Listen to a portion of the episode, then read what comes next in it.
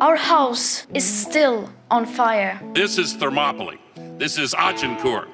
This is the Battle of the Bulge. We have to rise to this occasion. The transition isn't going to be easy.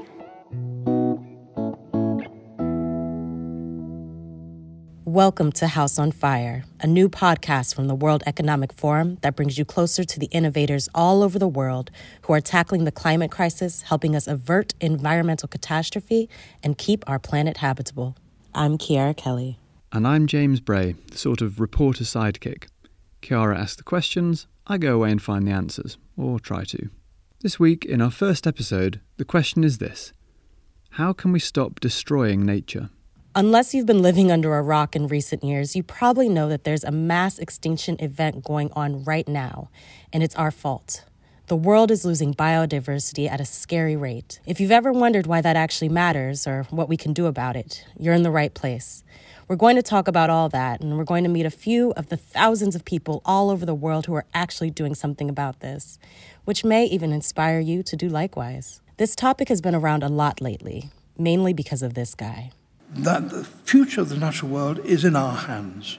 We have never been more powerful. We can wreck it with ease. We can wreck it without even noticing that we're doing it. And if we wreck the natural world, in the end, we wreck ourselves.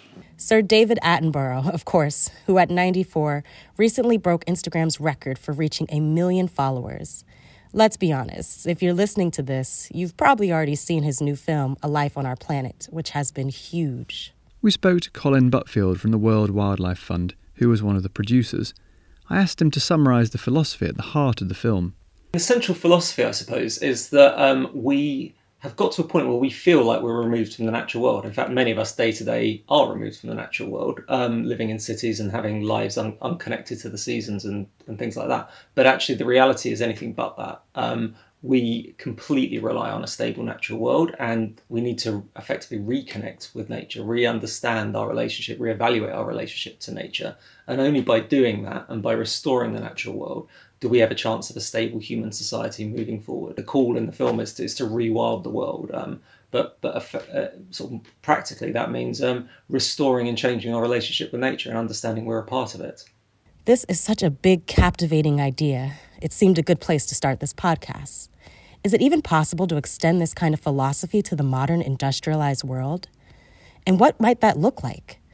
How would it change us as consumers, and how would it change our businesses and our governments if we stopped thinking of nature as dependent on us and started thinking of ourselves as dependent on nature? Ask anyone who knows anything about this, and they'll tell you that the world champions of living in harmony with nature are indigenous peoples. So I asked Graham Reid, who is of mixed Anishinaabe and European descent and works at Canada's Assembly of First Nations, whether it's possible to talk about an indigenous philosophy of nature. I think part of it is just acknowledging the kind of heterogeneity and diversity amongst Indigenous peoples as a starting point, but then kind of referencing, you know, the principles of, of, of respect and of um, reciprocity and, and of balance that you know are kind of representative of, of indigenous perspectives.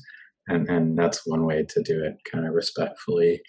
Um, it also kind of triggers in my mind the uh, the kind of concept of I guess the word in English would be kind of spirit, and also like that the kind of reflection that inanimate beings do actually have spirit, and, and there's a connection to that. And I think that sort of like recognition is a part of indigenous knowledge systems mm-hmm. that have been cultivated over thousands and thousands of years. Respect and reciprocity so, what's that look like in practice? Well, of course, there are thousands of versions of it, and I can only scratch the surface here. I spoke to Hindou Ibrahim, president of the Association for Indigenous Women and Peoples of Chad. She told me some amazing stories about life amongst her people, the Bororo, pastoralists from the Sahel. When a young boy who has seven years, he can take a hundred of cattle, go in the bush with them.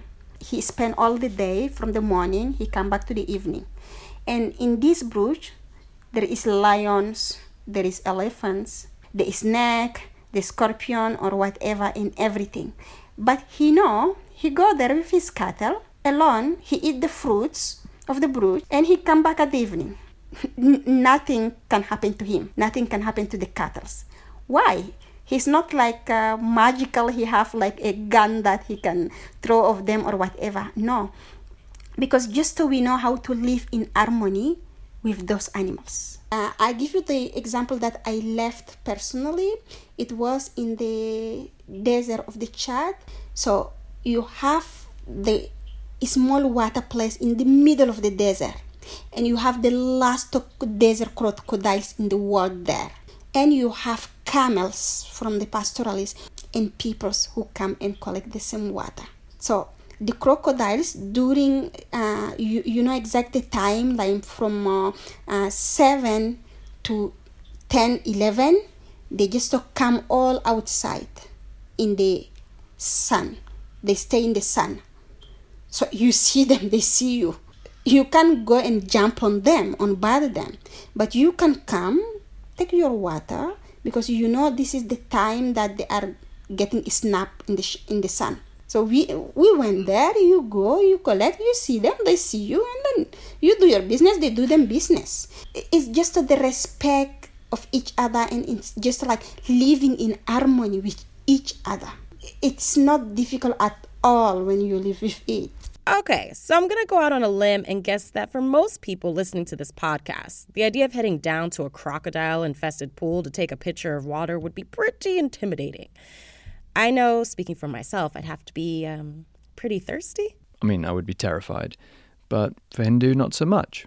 With the right knowledge, the right attitude, it's more possible than you think to share a scarce natural resource with wild creatures, even ones that can tear your limbs off. It's a good story, but can any of this really translate to the industrialized world's dealings with nature? What would it look like to put these kinds of principles at the heart of a modern business?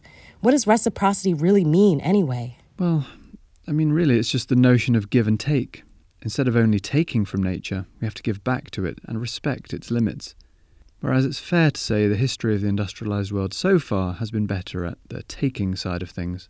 As it just so happens, the World Economic Forum has recently been doing some work on this very subject. Over the summer just gone, the Forum published a new report called The Future of Nature and Business, which dwells at some length on how the way we go about business could be more nature friendly. Alexia Semov led the work on the report and is very across the detail, so I asked her to describe how well we're doing with the status quo. We're doing an awful job at sharing this planet with the planet. We're very, very awful housemates here because we are, I mean, um, wildlife has been dwindling in the past years. Um, over 1 million of species are at extinction of risk. Uh, 75%, three quarters of the planet are degraded. 60% of populations across vertebrate species have seen a decrease. I mean, the numbers are quite alarming. Wow, that's compelling stuff. I mean, you could be forgiven for thinking you were listening to someone from Greenpeace. Yeah, she wasn't pulling any punches. She's actually a former McKinsey consultant, by the way. She and her team have been taking a forensic look at the state of the world's biodiversity to itemise the impact that industry is having in all the detail you would expect from a team of accomplished quants. It's a great report. Uh, there's a lot more depressing numbers in it if you are interested in the detail, but here's the bottom line. We, we've reaching tipping points all around the world. We're reaching all these planetary boundaries that we talk about like if they were far away, but they're actually much closer than we think. It's worth saying that this report isn't even fundamentally about how badly humans are treating nature. It's more about how badly nature is going to treat humans if we keep trashing it. I guess that would be the whole reciprocity thing. If we only take from nature, that's a one way deal, not a reciprocal one. Nature provides a set of ecosystem services. The first report that we released found that 50%, around 50% of the world's GDP is highly or moderately dependent on nature and its ecosystem services. It's not to say that the other half is completely independent of it. No, not at all. It's more to say that at least half is totally dependent to it. And without it is lost. And some examples are um, pollinators, right? Um, pollinators today pollinate around three quarters of our crops. And we're losing them at a, at a alarming rate unless we start building little drone bees that are going to pollinate our food, uh, well, we haven't really figured out how we're going to have food to feed ourselves. Basically, the message is if we want to protect ourselves, we need to get a lot better at protecting nature. Fast.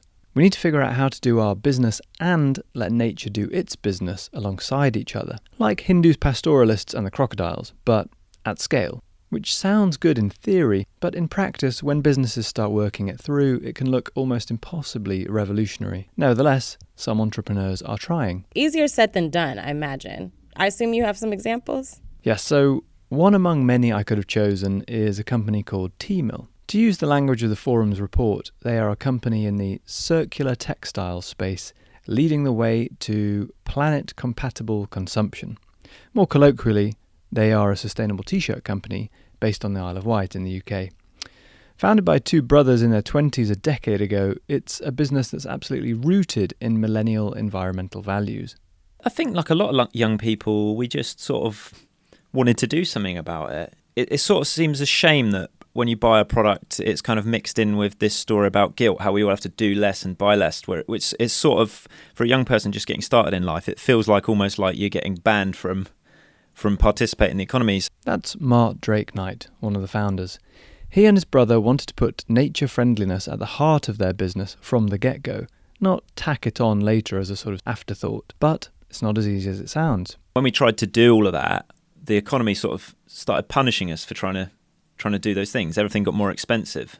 Natural materials more expensive, renewables more expensive, and um, it cost us money to clean up our waste, and it was cheaper cheaper just to let the customer throw it away. We decided we'd try and change the design of the business model a little bit and use technology to solve some of the problems. The circular economy and the future of the economy isn't just taking the current economy and just painting it on the outside like a new color or tidying it up a little bit. You need to smash it open and mess with the inner workings and fundamentally change the structure of companies. Okay, go Mart. But did he actually get anywhere? Also, how sustainable can you really make t shirts? Mart's the engineer of the family, so it was actually his job to design sustainability into the business process in every part of the production chain. Here's what that looks like. First, their t shirts are pure cotton, which means they can easily be recycled and remanufactured. The idea is that rather than go in the bin when the user's finished with it, every single t shirt they make should be sent back to them so it can be turned into another t shirt. In addition, they manufacture only to order, so there's no overproduction.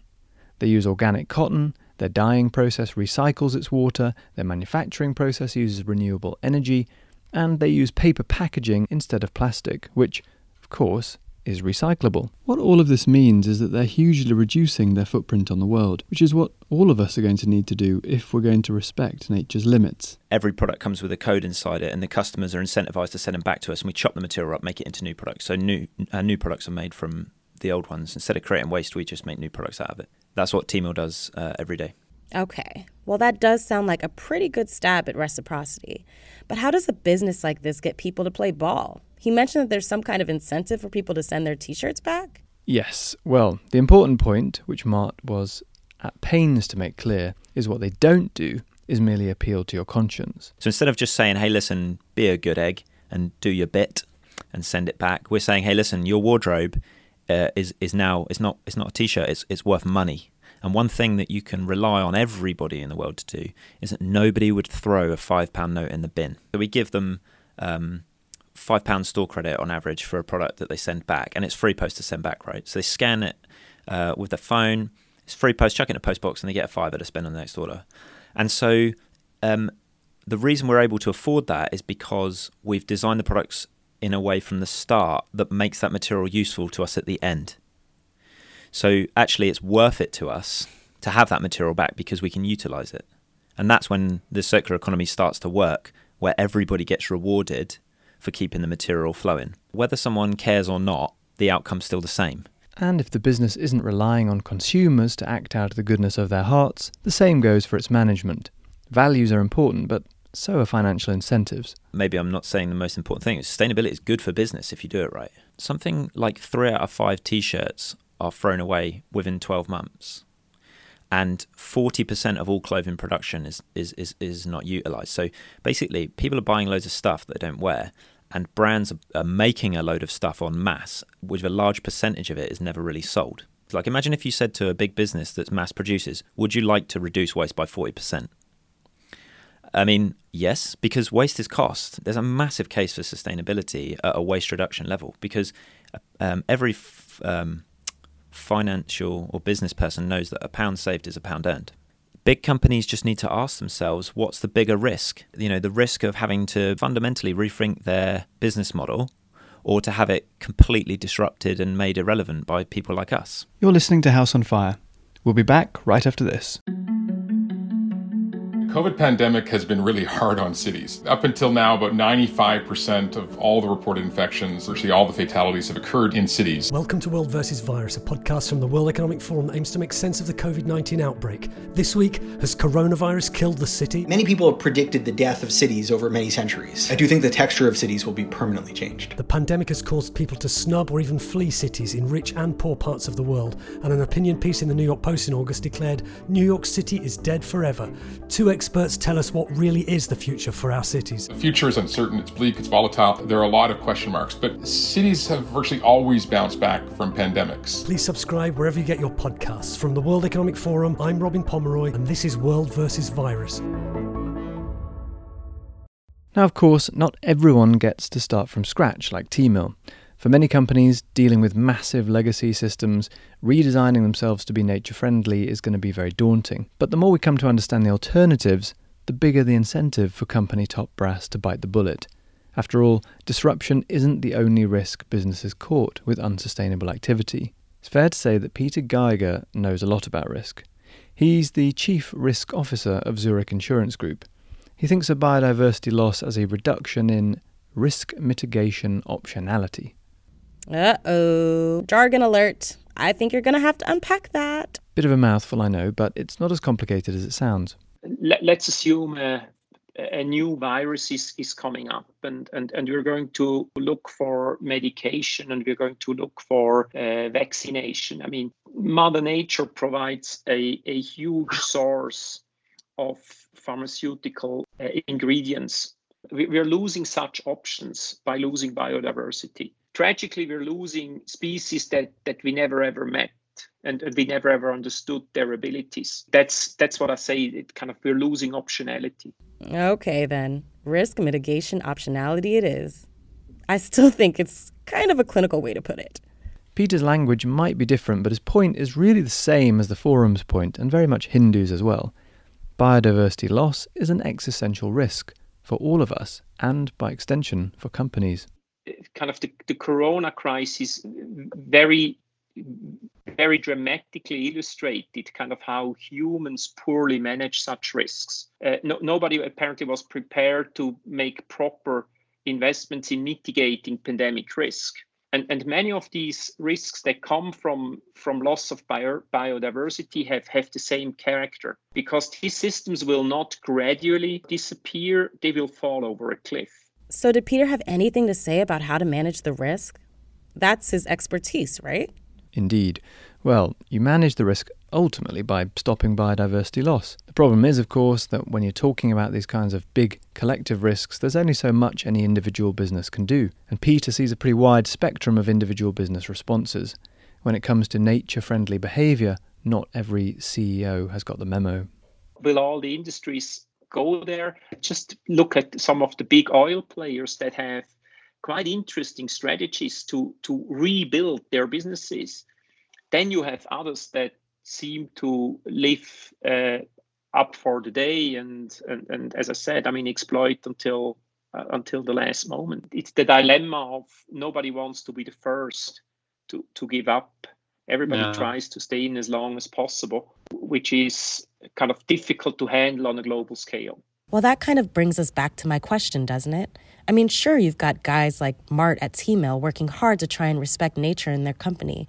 And it's great that that's a growing trend. But what if not enough businesses can be trusted to behave like this? What about the ones who are doing as Peter says and just trying to carry on exploiting to the end? What's plan B? Well, if you talk to a lot of people, the answer to this is a much more ambitious type of conservation. Humans could be nature compatible by just leaving nature alone. How about half the world for humans, half for nature? This sort of super ambitious conservation goal is one thing Sir David Attenborough has been advocating for. There are a few different proposals out there from different groups. The biggest version I've come across is something called the Global Deal for Nature, which is basically a giant conservation plan, and I do mean giant. This makes Yellowstone Park look like a family garden. Eric Dinerstein is one of the architects of the plan, as well as being director of the Biodiversity and Wildlife Solutions Program at Resolve, an NGO in Washington, D.C. The Global Deal for Nature is a time bound, science based framework to conserve the diversity and abundance of life on Earth. When we say that we want to set aside, protect 50% of the Earth's terrestrial surface, for nature, what we talk about is 30% protected by in the terrestrial realm by 2030 an additional 20% set aside as what we call climate stabilization areas that don't have to be formally protected, but simply what we need to do in these habitats is to prevent the loss of vegetative cover and increased emissions. So just manage them better. So 50% of the whole Earth? Yes, I did say ambitious. Eric and his colleagues first came up with this idea a few years ago. To give you an idea of how ambitious it actually is, here are the numbers for where we are now. Currently, something like 15% of the Earth's land is officially conserved. In that context, another 35% sounds pretty enormous to me. I dusted down my high school maths, and it's actually 52 million square miles, which is about five times the size of China. Okay, sounds expensive. Any idea what all this will cost? Well, they reckon something like $200 billion a year. If you want to read the details, you can check out their app, globalsafetynet.app. There's a visualization there that shows which areas of the Earth need to be protected, which really brings it all to life. There's also a piece in Science called A Global Safety Net to reverse biodiversity loss and stabilize Earth's climate. And if you read that, you'll get the full shilling. Yeah, I read it. Thanks for the tip. So it sounds like it would be pretty significant if they could make it happen. It would basically put a stop to the mass extinction that we're all living through, which is great, obviously, but I hadn't realized what a big deal it would also be for climate change. Yes, because all those biodiversity rich areas they want to protect are also the ones that lock up the most carbon. Very useful. Well, one thing you haven't talked about aren't a lot of those areas also already inhabited by indigenous peoples? And what do they have to say about it? Absolutely, and this is really important. As both Hindou and Eric will tell you, indigenous peoples are the best stewards of biodiversity in the world. A 2019 study that looked at 15,000 geographies in Brazil, Australia, and Canada found that there are more animals of all kinds in places where indigenous communities manage the land, even compared to conservation areas like parks and wildlife reserves. Which isn't all that surprising when you listen to Hindou talk. I give you the concrete examples. Like in my peoples, we do have special trees. They are bigger trees. They are six or seven, if I'm not wrong. So no one touch those trees. No one can cut them. You can cut things around, but no one can cut them at all. If you lose these trees, you lose all the ecosystem around.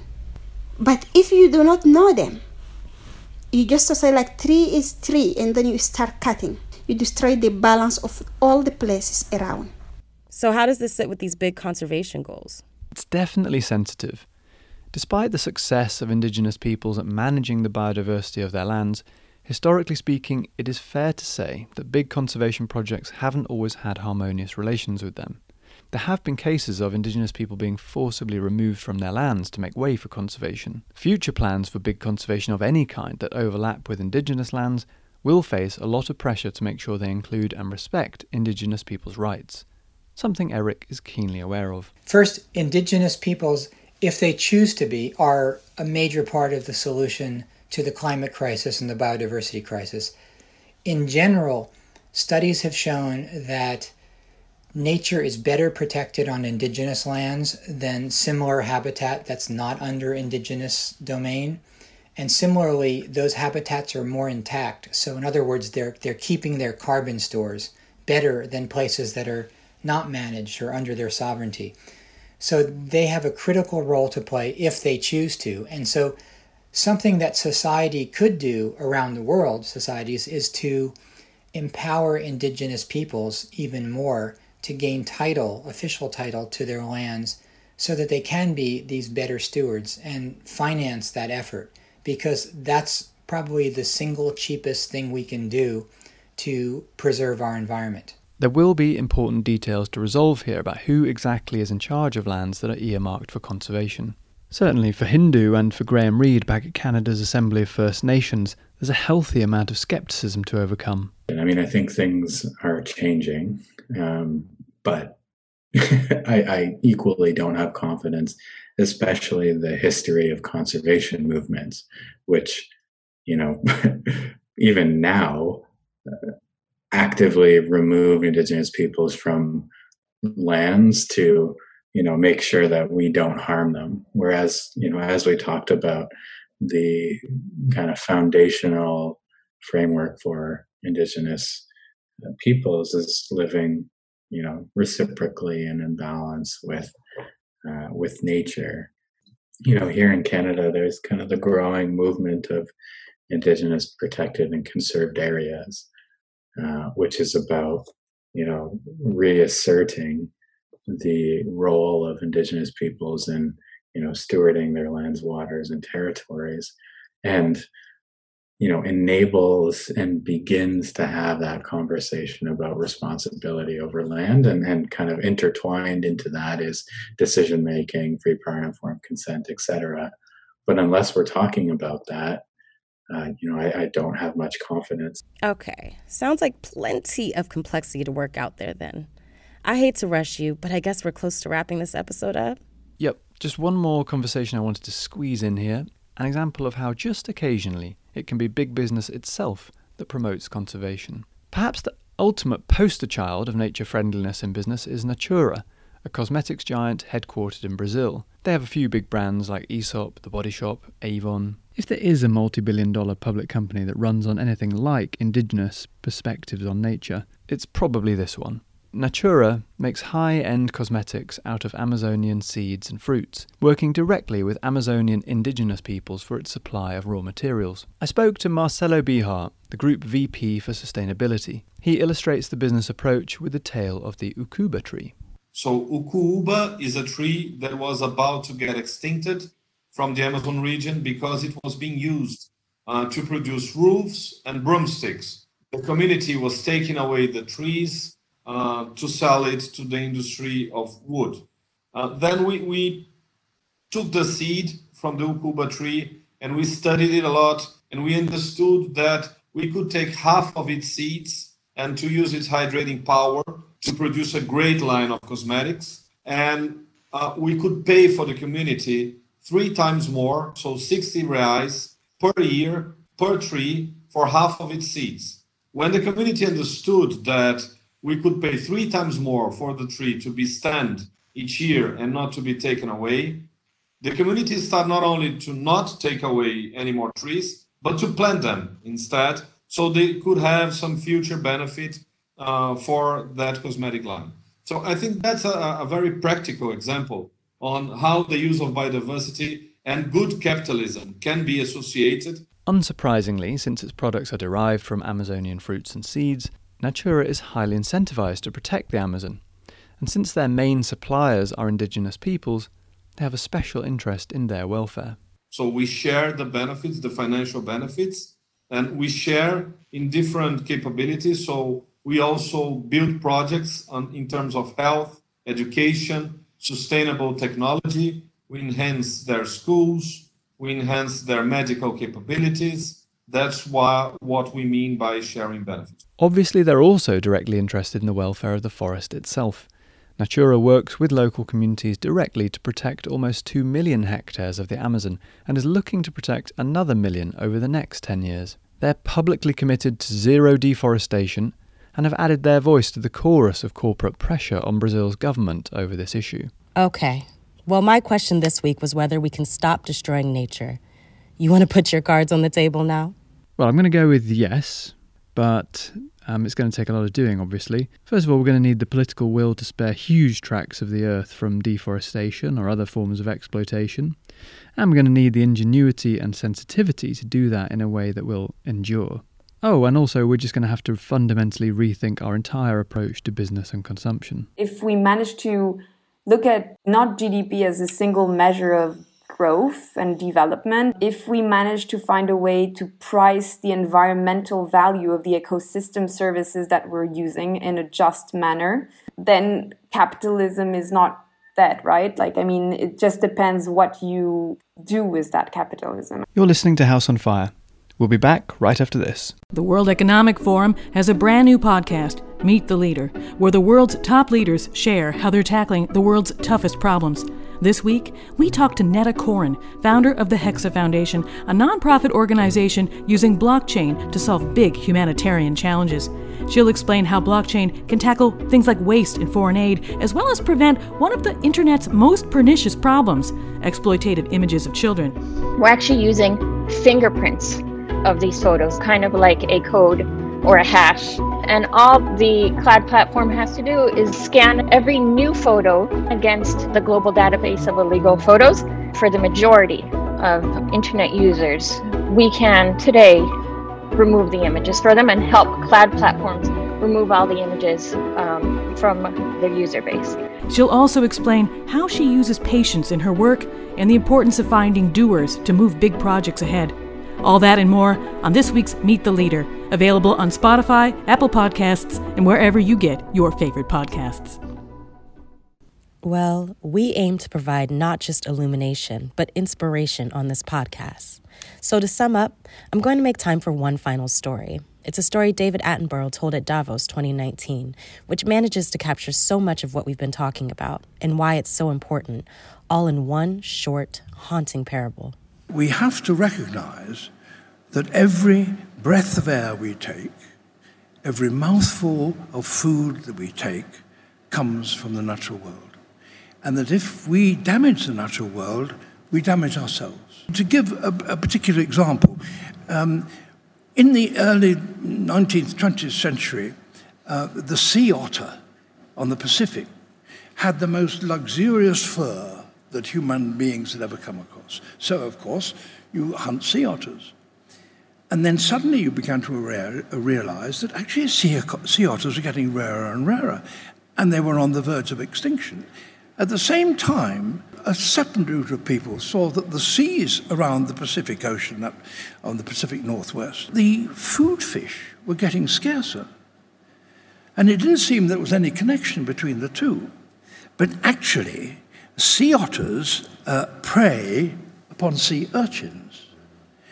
Sea urchins actually live on the floor of the sea and they eat small sea algae, fucus. So if they eat all that, the forests disappear. If the forests disappear, the young fish, hatchlings, actually normally live in, in that forest, suddenly begin to disappear. Knock out the sea otters, and in fact, the, the consequence is loss of fertility in the sea oceans of fish upon which we might wish to live. And that's our outpoint for this week. Hope you've enjoyed this episode and learned something. If you want to join us next week, we're going to be talking about the extreme lengths that some scientists are willing to go in order to preserve biodiversity. James is on the interview trail already, and I promise some crazy stories in that one. Until then, have a good week.